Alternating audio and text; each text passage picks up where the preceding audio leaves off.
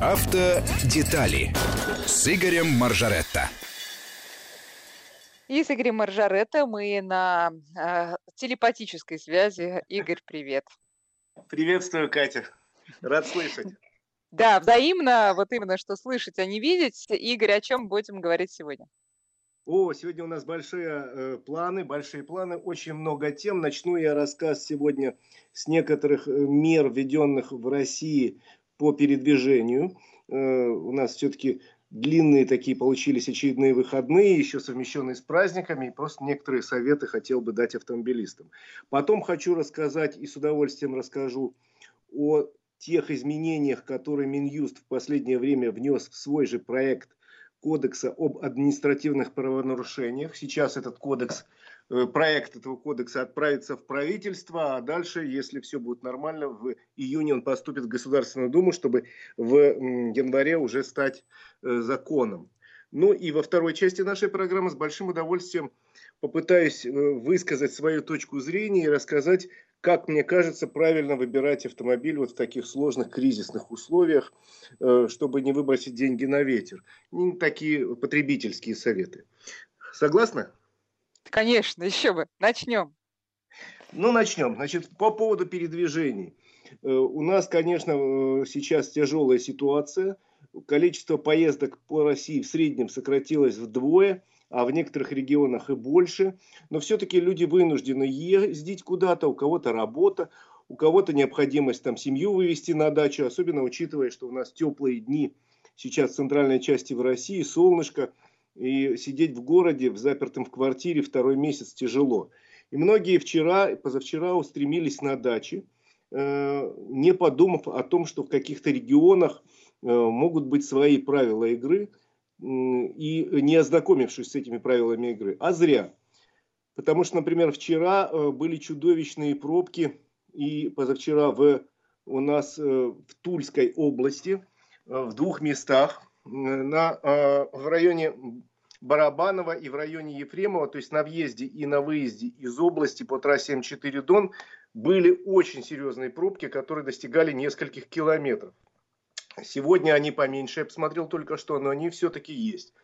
Связано это с тем, что Тульская область, как одна из пострадавших, наиболее пострадавших уже от коронавируса, ввела у себя пропускную систему, систему электронных пропусков при проезде через Тульскую область.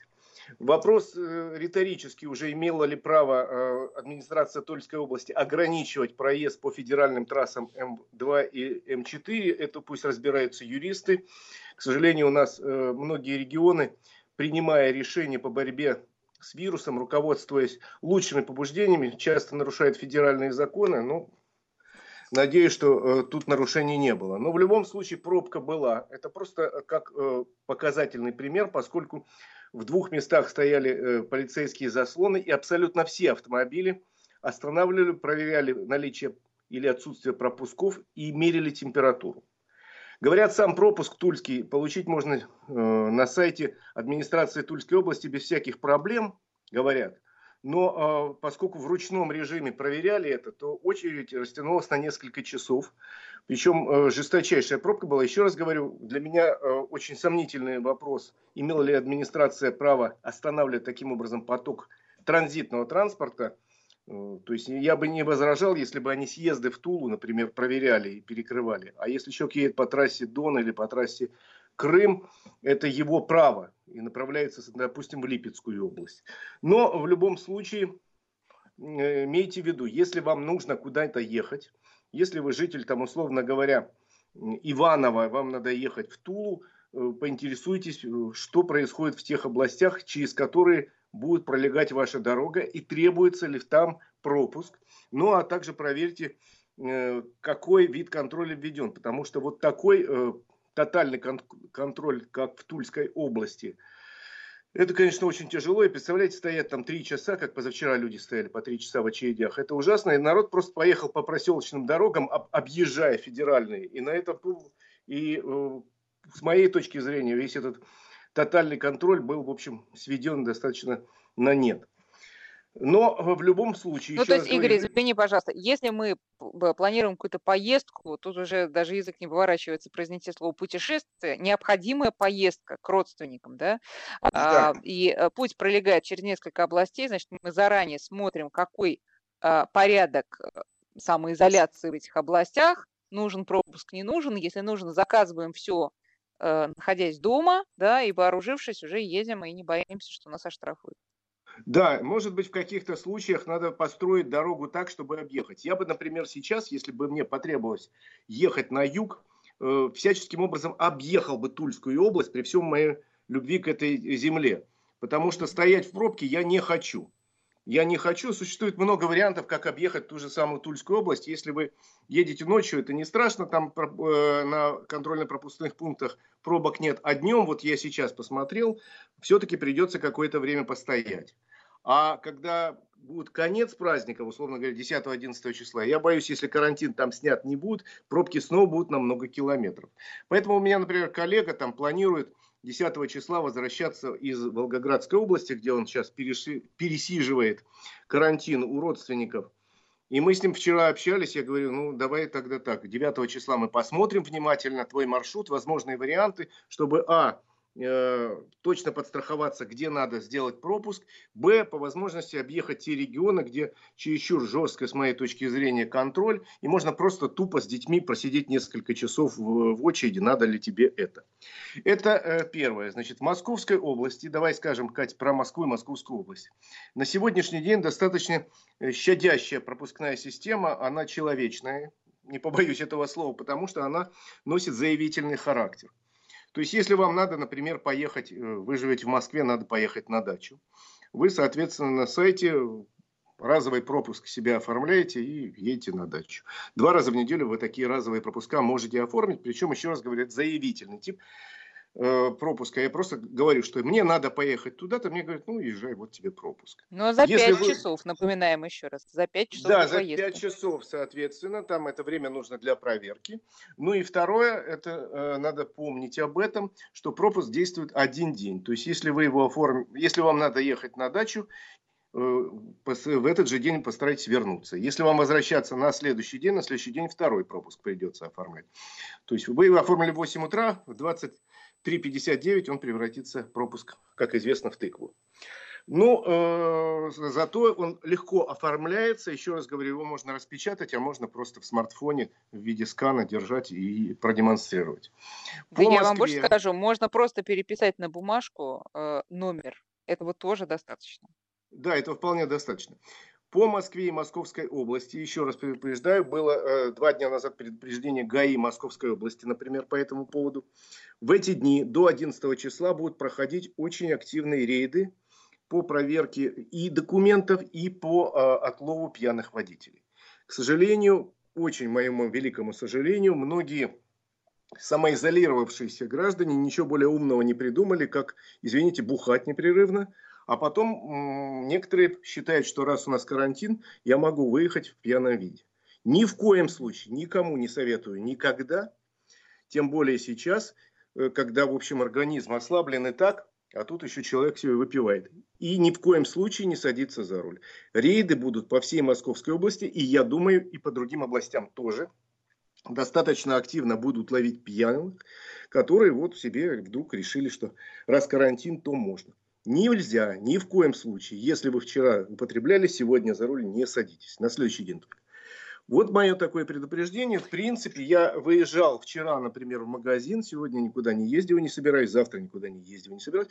Выезжал в магазин, посмотрел довольно много э, у нас э, машин в Красногорском нашем районе, на трассе и на э, обычных дорогах. Посмотрел, как работает у нас пост контрольно-пропускной, останавливали, проверяли пропуска.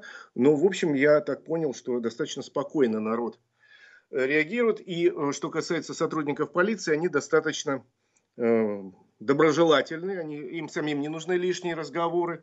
Поэтому, я так понимаю, если человека ловят первый раз без пропуска, и он не числится в базе, как человека обязанный сидеть дома, потому что это отдельная база, то ему просто выносят предупреждение, они штрафуют и говорят: езжай-ка ты домой, нечего тут. А что это за база? Расскажи, пожалуйста.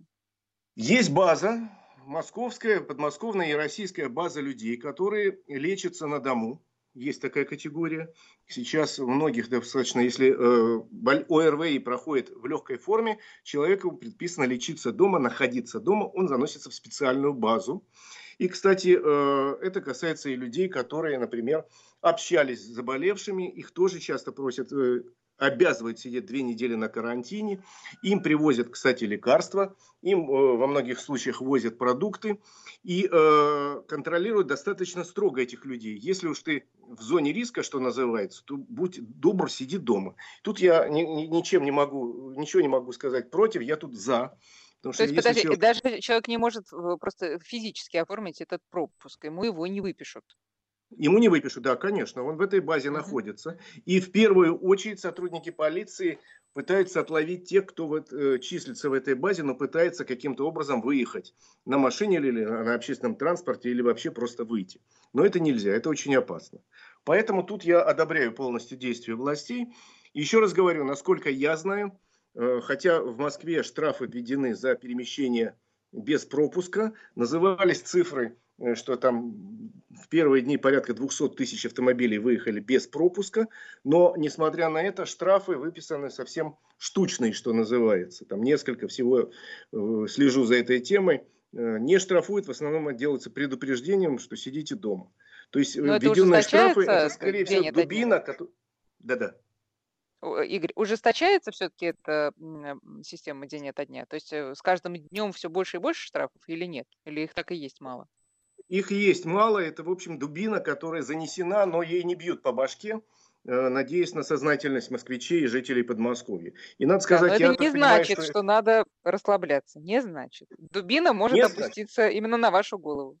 Да, вполне возможно, потому что и мэр предупреждал, что если вдруг выяснится, что народ в, в праздники активно поехал жарить шашлыки, то мы можем ужесточить, закрутить гайки. Не хотелось бы это, поэтому я тоже, как э, и другие, призываю к сознательности. Сидите дома, у кого есть возможность, сидите на даче, у вас есть там возможность подышать воздухом, может быть, вокруг походить, но как можно меньше контактируйте с другими людьми.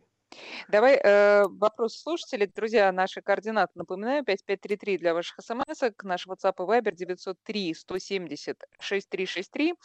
Юрий спрашивает, а чтобы выехать в два часа ночи, как оформить пропуск? Ну, как, очень просто, накануне, соответственно, во сколько там, в девять вечера оформляете пропуск. Да, ну там просто дату день. Поставьте следующий день. Да, да, и все. Еще вопрос.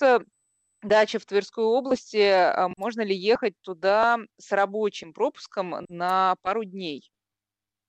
Вы знаете, если у вас есть рабочий пропуск, то по своему региону с рабочим пропуском вы можете передвигаться беспрепятственно. В том числе ездить, допустим, в магазин или на дачу, если у вас есть рабочий пропуск. Что касается Тверской области...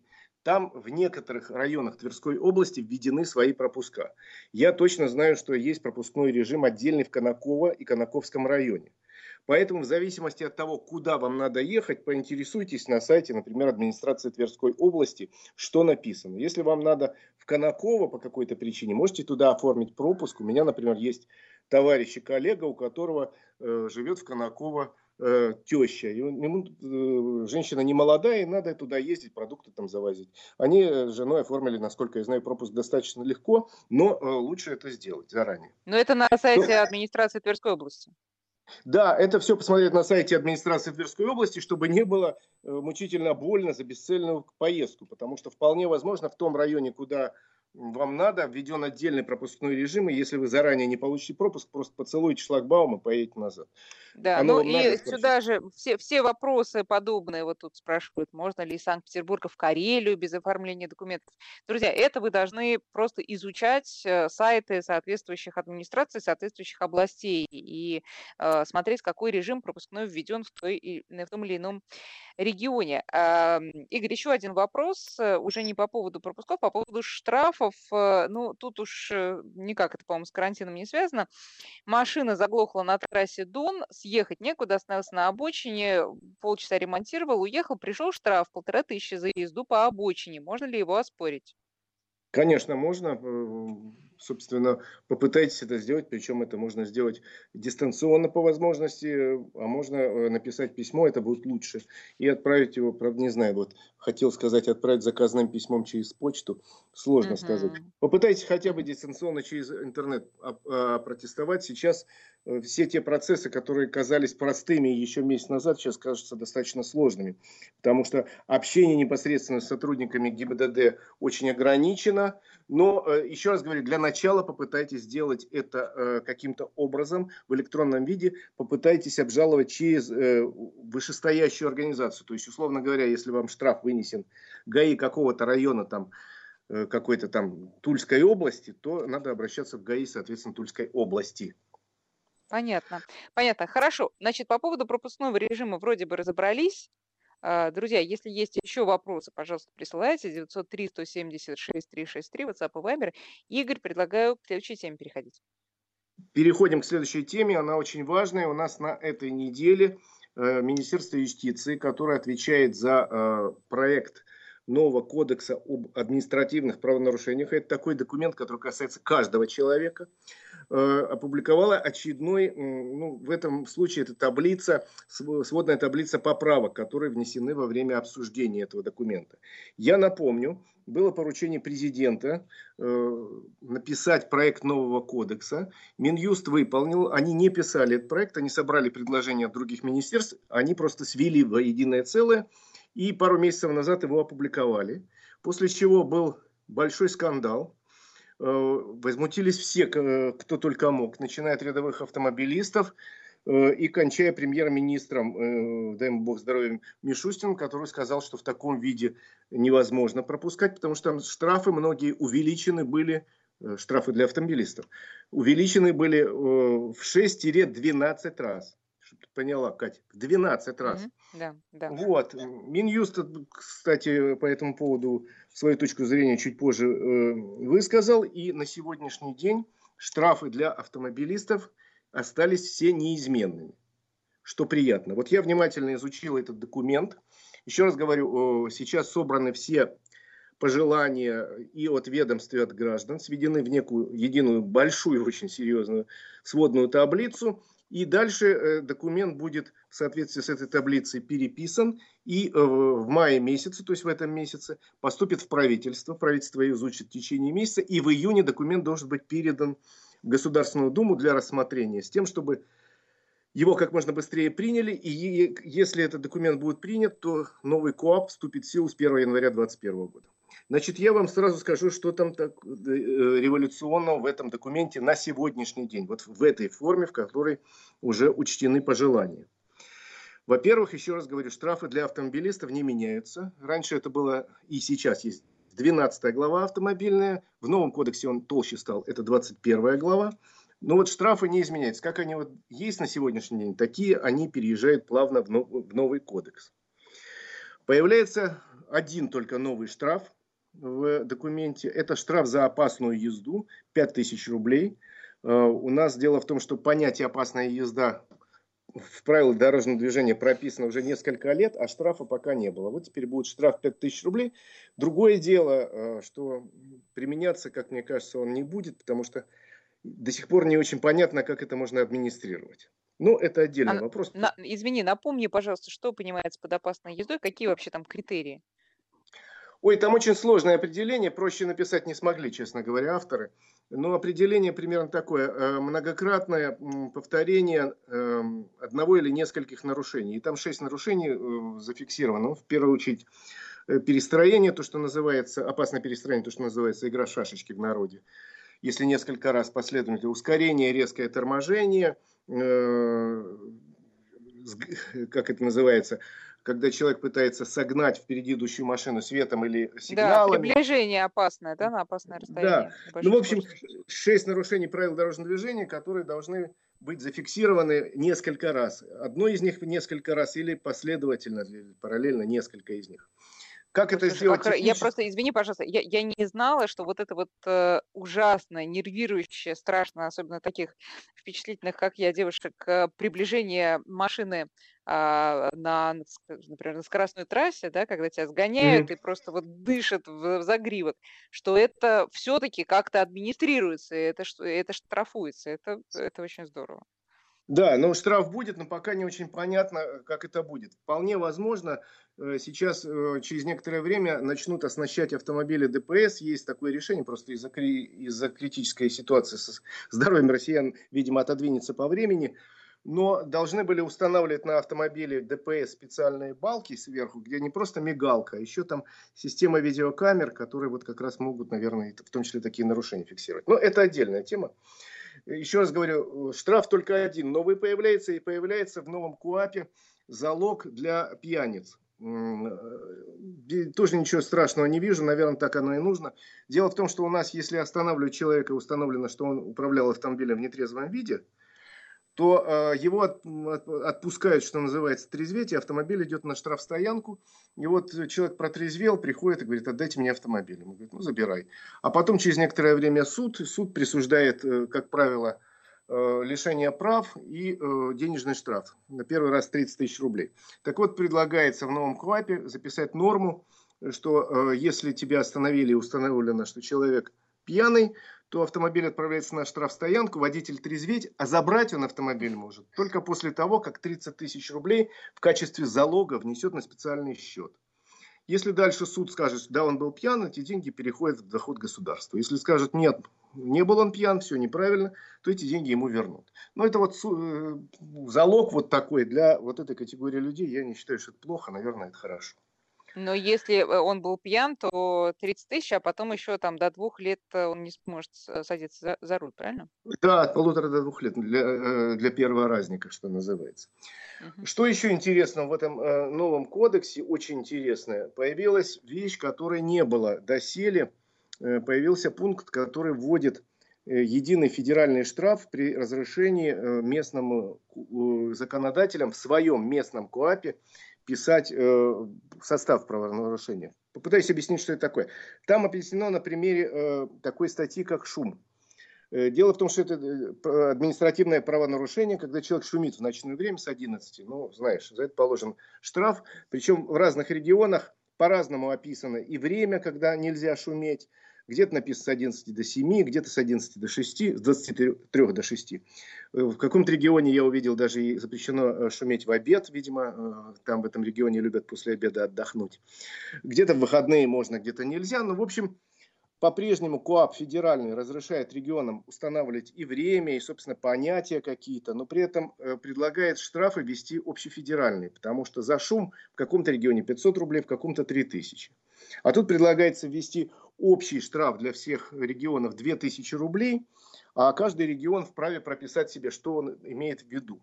Например, некоторые регионы уже прописали, я считаю, что это правильно, что наказание такое тем, кто не выключает сигнализацию, если она орет диким ором. Знаешь, наверное, Катя, такую ну, так вещь. Бывает же, сработала у кого-то сигнализация и начинает орать, и весь микрорайон проснулся, на ушах стоит, а владелец себе тихо спит. Вот за это будет введен общефедеральный штраф в том числе. Не только за громкую музыку ночью, но и за работающую сигнализацию. Большой штраф? Две тысячи. Игорь, на этой э, оптимистической ноте мы делаем небольшой перерыв. Сейчас будут новости, потом продолжим разговор. Друзья, вопросы Игоря Моржаретто принимаются на номер девятьсот три сто семьдесят шесть триста шестьдесят три, WhatsApp и Viber. И вернемся в эфир через несколько минут. Автодетали. четырнадцать тридцать шесть. Продолжаем разговор с Игорем Моржаретто. Друзья, ваши вопросы для Игоря пять пять три три смс-ками кидайте и девятьсот три сто семьдесят шесть триста шестьдесят три WhatsApp и Viber. Игорь, прежде чем к следующей теме перейти, вот тут по поводу штрафа за шум спрашивают из Тульской области. Недалеко от моего дома, пишет слушатель, находится трасса для картинга и вечерами очень громко шумят. Что делать с такими? И можно ли с ними что-то сделать? Можно, конечно. Ну, вечерами это не значит, что ночью. Как правило, есть статья в КОАПе каждого региона за шум в ночное время. Как правило, ночное время двадцать три семь ноль ноль. но если шумят позже, как, если шумят в более позднее время, совершенно четко надо обращаться, мотивируя тем, что нарушена статья такая-то КОАПа. А если шумят там в семь вечера, ну, тут тоже можно, собственно, повлиять каким-то образом. Есть нормы по шумности в жилых домах. Их можно найти, опять же, по интернету. Если эта норма по шумности перекрыта, то, соответственно, вы тоже можете жаловаться в тот же самый Роспотребнадзор или в местные власти, говорить, что, ребята, вот положено, чтобы не более вот стольки-то децибел. А у меня тут ревут моторы под окном, и дети мои плачут, и собака моя воет, и сам я схожу с ума, что-нибудь с этим сделайте. То есть, если вы считаете, что жить в таких условиях невозможно, давайте бороться за ваши права. Я возвращаюсь. Еще, давай, да, давай. да, еще по поводу КОАПа. Можно? Вот все-таки тут э, спрашивают по поводу превышения скорости, изменили штрафы или нет. Еще раз, пожалуйста. Я сейчас продолжу про КОАП, потому что э, там действительно много нововведений интересных. Что же касается штрафов за превышение скорости, они остались пока старыми. И, видимо, в новом КОАПе они плавно перейдут из старого, из действующего. То есть, если превышение там на двадцать километров в час, то это э, пятьсот рублей.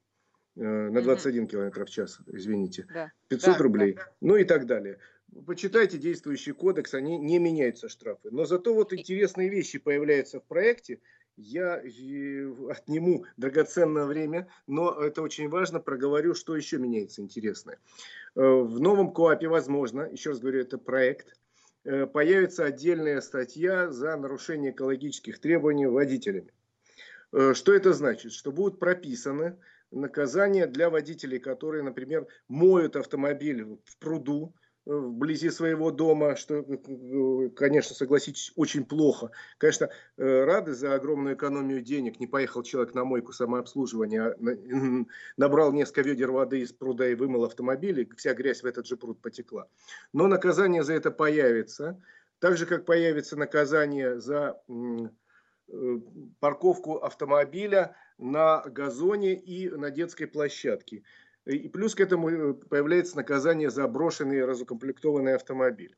Причем федеральная власть взялась на себя определить, собственно, масштабы денежных штрафов и поступает здесь более либерально, чем некоторые региональные власти. Новое наказание за вот эти все нарушения, еще раз говорю, мытье машины в неположенном месте, парковку автомобиля на газоне, на детской площадке или брошенный разукомплектованный автомобиль будет для граждан пять тысяч, для организаций тридцать пять тысяч. Для сравнения, в Москве сейчас наказание за это, за парковку на газоне, например, для граждан пять тысяч, для организации триста тысяч. Правда, при этом надо иметь в виду, что, возможно, будет оговорка, что такие э, общефедеральные штрафы не распространяются на города федерального подчинения, где у властей есть возможность устанавливать свои штрафы. А города федерального подчинения у нас Москва, Санкт-Петербург и Севастополь. Но в любом случае мне бы хотелось, что, э, чтобы в Москве, допустим, вот этот штраф был, во-первых, не такой зверский, триста тысяч это чересчур, а во-вторых, чтобы в конце концов появилось некое понимание, что такое газон. Потому что человеку приходит штраф на гигантскую сумму. А что такое газон, у нас не написано ни в одном документе. Мне как-то, я в эфире обсуждал несколько месяцев назад эту тему, и один из слушателей написал, газон – это земля, засеянная травой. Но, например, московские суды часто говорят, что да, тут травы не было, но она могла же быть, а вы ее там типа колесом наехали, и бедная трава не вырастет никогда. Так вот, я говорю, нету определения газона, оно должно появиться. Это первое и самое главное. Например, часто автомобилист в Москве, паркуясь, он не сволочь априори, он просто паркуясь не знает, газон это или просто какой-то замусоренный пустырь. Потому что карты, доступные для любого автомобилиста, где было написано, а вот это газон, а вот это просто пустырь грязный, тут может стоять сколько угодно, такой карты нету. А у Департамента природопользования такая карта есть. И часто человека штрафуют за то, что он просто не знал. Да он... что это? Есть карта, где отмечены все газоны Москвы? У Департамента природопользования есть. Замечательно. Да. Причем да, интересно, как они отметили все газоны при отсутствии определения, что такое газон. Но вот я надеюсь, что с введением нового КОАПа во-первых, аппетиты местных властей будут несколько скромнее, а во-вторых, ну, может появиться и определение, и появится хотя бы какое-то понимание, что есть газон, а что нет газона. Потому что, когда я еду и вижу вот действительно нечто засеянное травкой и огороженное там бордюром, и я понимаю, это газон. А если я вижу просто какую-то замусоренную территорию, я не понимаю, может это замусоренная территория, а может газон. В общем, опасная вещь, поэтому предупреждение всем автомобилистам, если вы паркуетесь в столице, особенно на служебном автомобиле, будьте внимательны. Потому что я знаю людей, которые налетали на триста тысяч, будучи людьми по жизни законопослушными и, в общем, порядочными. Просто они попадали, вот что называется. Просто что они еще не очень подозревали, важно? Что это такое, да. Под их колесами. Так. Еще очень важное, Катя, есть очень важный момент, потому что кодекс этот касается всех нас. Там есть два момента, которые меня страшно радуют. Первый момент – это появляется описание, что же такое система автоматической видеофиксации и правила установки видеокамер. На сегодняшний день такого нету. Есть рекомендации Минтранса, где и как ставят видеокамеры. И ты знаешь, сколько было в последние годы скандалов, связанных с тем, что камеры появляются не там, где действительно опасность ДТП, а где есть возможность заработать денег в местный бюджет. Вот тут, наконец, появляется определение камеры, где она должна стоять. Ну, правда, написано, что более подробно это должно быть прописано в постановлении правительства, но хотя бы появляется определение, что камера автоматической видеофиксации – это камера, которая в автоматическом режиме фиксирует правонарушение, и человек там не стоит и не направляет объектив, куда ему нравится. И, соответственно, подпункт появляется очень важный, который говорит, что смартфон или планшет камерой автоматической видеофиксации не является. То есть, таким образом, существующая в Москве практика, ну, сейчас не действующая на время карантина, практика регистрировать нарушения с помощью смартфона. Есть у нас неравнодушные граждане, которые пользуются программой «Помощник Москвы», отправляют, и людям начисляются, начисляются штрафы. Вот эта система, если будет введен КОАП в такой виде, будет объявлена вне закона. Подожди, это, а точки... те сотрудники, которые по долгу службы на планшет и телефон снимают номера неправильно припаркованных машин, тоже, получается, должны будут поменять свой образ жизни и работы? Те люди, которые ходят с планшетом, будут вынуждены поменять каким-то образом, а те люди, которые на автомобилях ездят, паркон, там камера немножко иначе устроена, там будет переделана, видимо, все-таки какая-то система автоматизированная, и там этот планшет установлен будет каким-то образом стационарно. Ну, в общем, в первую очередь это коснется тех людей, которые снимают неправильно припаркованные автомобили. Кто-то из благих пожеланий, а кто-то из ненависти к соседу. Mm-hmm. Всяко бывает в жизни. Согласись, это очень важно. Ну и последний момент про КОАП, который я хочу добавить. Что мне очень нравится. КОАП во многих случаях прописывает, э, в случае первый раз, если человек совершил не по злобе, а по ошибке небольшое правонарушение, то э, в таких мелких правонарушениях везде прописан будет предупреждение. То есть, если я езжу всегда правильно, не нарушаю правил, у меня в базе данных там одно нарушение за три года, и вдруг я превысил скорость на один километр в час, вполне возможно, что за это будет предупреждение, что типа, ну, пришлют письмо счастья, где будет написано: Игорь Александрович, ты же вообще приличный человек, ну что ты себе позволяешь, ты больше так не делай. Слушай, есть... а, скажи, пожалуйста, а есть предельное количество а, штрафов, которая отделяет вот приличного человека от неприличного? То есть, если в год получил там столько-то, ну еще ничего. А если вот столько-то, все, уже черный список. Сейчас такого нету. Сейчас, к сожалению, такого нет, хотя надо бы ввести. И ты знаешь ситуации в той же Москве, когда у нас человек попался, у него было шестьсот, что ли, нарушений правил дорожного движения. Есть люди, у которых свыше тысячи нарушений. Таких людей, я считаю, надо лишать прав. Между прочим, в процессе обсуждения проекта КОАП рабочая группа при О Н Ф, в которую я вхожу, предлагала придумать специальный индивидуальный коэффициент водителя.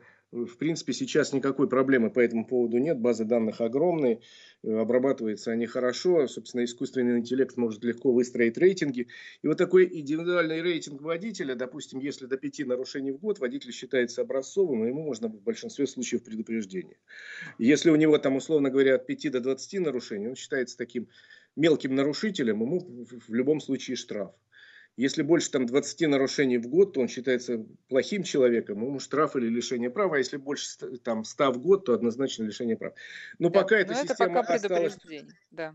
осталась пока в доработке, что называется. Она будет дорабатываться, пока в, в этот кодекс она не войдет. Хотя, согласись, любопытная вещь. Если я там, человек хороший, то мне и наказание минимальное, поскольку я случайно явно там, превысил скорость или вдруг там, пересек какую-то сплошную. Да вообще, ты знаешь, четкие критерии, которые отделяют хороших людей от плохих, это вообще очень, очень хорошая вещь. Так, еще несколько вопросов по поводу мытья машины, а если не в озере, а на садовом участке? Тоже Значит, нельзя? На садовом участке, как правило, все-таки люди, это личный садовый участок, ради бога, мой машину только не сливает дрянь в близлежащий ручей. Но на самом деле по садовым участкам там отдельная песня, есть устав садового товарищества, как правило, там все должно быть прописано. Но вряд ли будут ходить проверять по, по участкам сотрудники с автоматами, кто тут моет машины, а кто и не моет. Это дело вашей совести. Вы же на этом участке живете сами, ну зачем же там да, и, и, и воду ту же самую пьете из колодца, куда только что все стекло. Значит, еще по поводу превышения скорости. Еще раз просит уточнить, максимальное нештрафуемое превышение скорости, ну вот ты сказал двадцать километров в час, а я хотела как раз спросить на этот счет, помнишь, мы с тобой какое-то время назад говорили о том, что могут снизить этот порог до десяти километров, но пока нет такого решения. Пока такого решения нет, в проекте кодекса по-прежнему записано, что нештрафуемый порог двадцать километров в час. На этом настаивает целый ряд депутатов, а я лично разделяю точку зрения, например, начальника ГАИ России, генерала Черникова, что э, надо в конечном итоге снижать этот э, нештрафуемый порог, там, допустим, до десяти километров в час, потому что двадцати километров нет ни в одной стране мира. Мы такие щедрые одни. Надо снижать, если мы хотим снизить количество пострадавших и погибших на дорогах, но при этом надо параллельно вести процесс, допустим, э, сертификации всех дорог, убирать лишние знаки с дорог, проверять, чтобы не было ограничений бессмысленных и чтобы не было скачкообразных знаков изменения скорости. То есть, когда едешь по дороге, у тебя написано восемьдесят, потом через километр, сорок, потом через километр, шестьдесят, потом девяносто, потом семьдесят. Таких довольно много участков дорог. Я сам знаю, такие могу назвать, например, в, Новгород, э, в Нижегородской области. И э, этого быть не должно. Вот когда мы наведем порядок на дорогах, будет понятно и логично выстроена вот хорошая дорога. На ней нет перекрестков, она хорошего качества, она прямая, видимость хорошая. Давайте сделаем девяносто. Почему не сделать девяносто? Зачем тут делать шестьдесят? Ну вот э, надо сначала разобраться с дорогами, а потом уже ограничивать э, скорость. Хотя, еще раз говорю, нигде, ни в одной стране Европы нету такого, что до плюс двадцати километров не каралось. Как правило, да, вчера как раз, да, извини, вчера как раз тоже думала об этом, когда сворачивала с Калужского шоссе на МКАД, там такой очень длинный дугообразный поворот, и написано знак сорок километров в час. Но для русского человека мы понимаем, где написано сорок, значит точно шестьдесят. И э, на таких вот участках дороги, совершенно крутых и опасных, там просто голова может закружиться от этого, э, ты понимаешь, что шестьдесят – это, ну, смерти подобно может быть. А психика уже так работает, что, ну, понятно, плюс двадцать. Это автоматически, и ты себе это позволяешь. Поэтому, конечно, это надо менять и на знаках, и в своей голове, главное, вот эту привычку. Да, дурацкая привычка, потому что в голове ты, ну, у тебя уже стоит калькулятор, ты начинаешь, ага, тут можно шестьдесят, значит, можно ехать семьдесят девять. восемьдесят написано, значит, можно ехать девяносто девять. И э, пересчитываешь моментально, и зачем это нужно, понимаешь? Ну как, вижу, написано сорок, значит, сорок и надо ехать. Вижу, написано шестьдесят, значит, так и надо. Почему-то в Европе мы, когда попадали туда раньше, я попадал довольно часто в командировках, в Европе я ездил исключительно по правилам, понимая, что, условно говоря, в Швеции плюс один километр в час – это уже чудовищный штраф. А там во Франции плюс три километра в час. Да, то есть а калькулятор Беларуси... в голове не включался, ты ориентировался на знаки. Да, у нас по-другому. Игорь, э, вопрос от слушателя э, по поводу вот, количества штрафов. Оформлено на меня пять машин, пишет наш богатый слушатель. На четырех ездят мои братья. Штрафы приходят мне. Значит ли, что я злоумышленный водитель? Ну, в принципе, всегда можно опротестовать штраф. Есть прописанная во всех документах процедура, совершенно законная. Нет, я не управляю этим автомобилем. Вот копия доверенности. И, ну, доверенности сейчас нет. Копия полиса ОСАГО, где вписан мой брат, он ездит, поэтому присылайте штраф ему. В принципе, можно сделать все это, э, оформить так, что будут штрафы приходить реально тем людям, которые рулят. И тогда вы остаетесь чисты. А так можно действительно, вас останавливает какой-нибудь патруль ДПС, по любому поводу останавливают. Ну, мало ли что, нарушил правила человек. Или у, у э, полицейского есть подозрение, что вы там не трезвы. Останавливает. Он, как правило, э, лезет в базу. Если у него есть какие-то подозрения по моему поводу, он лезет в базу и смотрит так. Вот в моем случае это действительно там один штраф в год. А в случае с этим человеком скажут: боже, у тебя сто штрафов за год, это что же за человек? Давай с тобой разбираться, давай вычислять, почему ты вообще за рулем. То есть э, разведите все-таки каким-то образом эту ситуацию, хотя бы тем, что отпишитесь, и это совершенно законная процедура, что управляю автомобилем не я, а Вася Пупкин. Хорошо, ну э, осталось совсем у нас мало времени, ты хотел еще рассказать о том, как покупать автомобили. В, Это в длинная тема, карантин. Я посвящу ей завтрашнюю программу. Хорошо, тогда давай вот вопрос от Сергея из Тюмени. Он, у него вопрос совершенно конкретный, он, видимо, как раз сейчас скопил денег, чтобы купить машину, и спрашивает, чей двигатель надежнее, Ford Kuga, Kia Soul или Hyundai Creta? Вы знаете, это совершенно разные автомобили из разных опер. И если бы у меня там было много денег, я бы, наверное, купил, ну, наверное, я все-таки купил бы Hyundai Creta. Это автомобиль, на нашем рынке показавший себя очень хорошо. И по рейтингам надежности он занимает самые первые места. И при этом автомобиль действительно может быть и полноприводным, может быть и с автоматом. Комфортный, надежный. Это, наверное, из этой троицы номер один. Хотя сравнивать достаточно сложно, потому что, допустим, Kuga больше по размеру, Creta посередине, а Soul меньше всех, условно говоря. И при этом Soul это совершенно городской автомобиль, хотя в фирме Kia уверяют, что это кроссовер. Он бывает только с передним приводом, хотя бывает с очень мощным мотором и вообще такая зажигалка. Но при этом, говорю, вот золотая середина – это, наверное, Creta. Угу, хорошо. Вопрос по скорости, конечно, всех очень интересует. Вот Марат из Екатеринбурга. Как быть в тех случаях, когда во многих местах знаки ограничения выставлены уже с учетом того, что все ездят, учитывая плюс двадцать километров? А в таких местах наверняка знаки менять не станут при установлении в ПДД э, максимального порога десять вместо двадцати. Ну, что-то я не очень понимаю, честно говоря, логику. Я но... понял, о чем говорит Марат. Ну, на самом деле, еще раз говорю, нужна серьезная э, ревизия всех дорог. Насколько я знаю, в прошлом году такая ревизия стартовала. Э, в этом году я боюсь, что она будет чуть-чуть не так бодро идти, но все-таки. И рекоменду... рекомендации, например, Минтранса и ГИБДД России были такие, что на дороге при соблюдении всех равных надо устанавливать максимально возможную скорость с точки зрения, если безопасность позволяет. То есть, если мы имеем дорогу, там, условно говоря, первой категории, там, с разделительным барьером посередине, то скорость должна быть, условно говоря, сто десять, не меньше. А если там дорога вот, там, второй категории и там нету крутых поворотов, что называется, и, и других сопутствующих, надо поставить там, условно говоря, сто километров. Ну и так далее. Там есть стандарты, э, причем есть рекомендации Минтранса очень серьезные, действительно ставить по максимуму, если позволяет э, это, э, система мер безопасности. Ведь давно установлено, что убивает не скорость. У нас на, на тех скоростных дорогах, которые у нас есть, ну, например, новая трасса М одиннадцать Москва-Санкт-Петербург, аварийность там примерно в два раза ниже, чем на в таких же дорогах, но относящихся не к первой, а к второй категории. Потому что, еще раз говорю, освещение есть ночью, есть разделительный барьер посередине, есть барьеры справа-слева, нету перекрестков, нету светофоров, нету э, пешеходных переходов и так далее.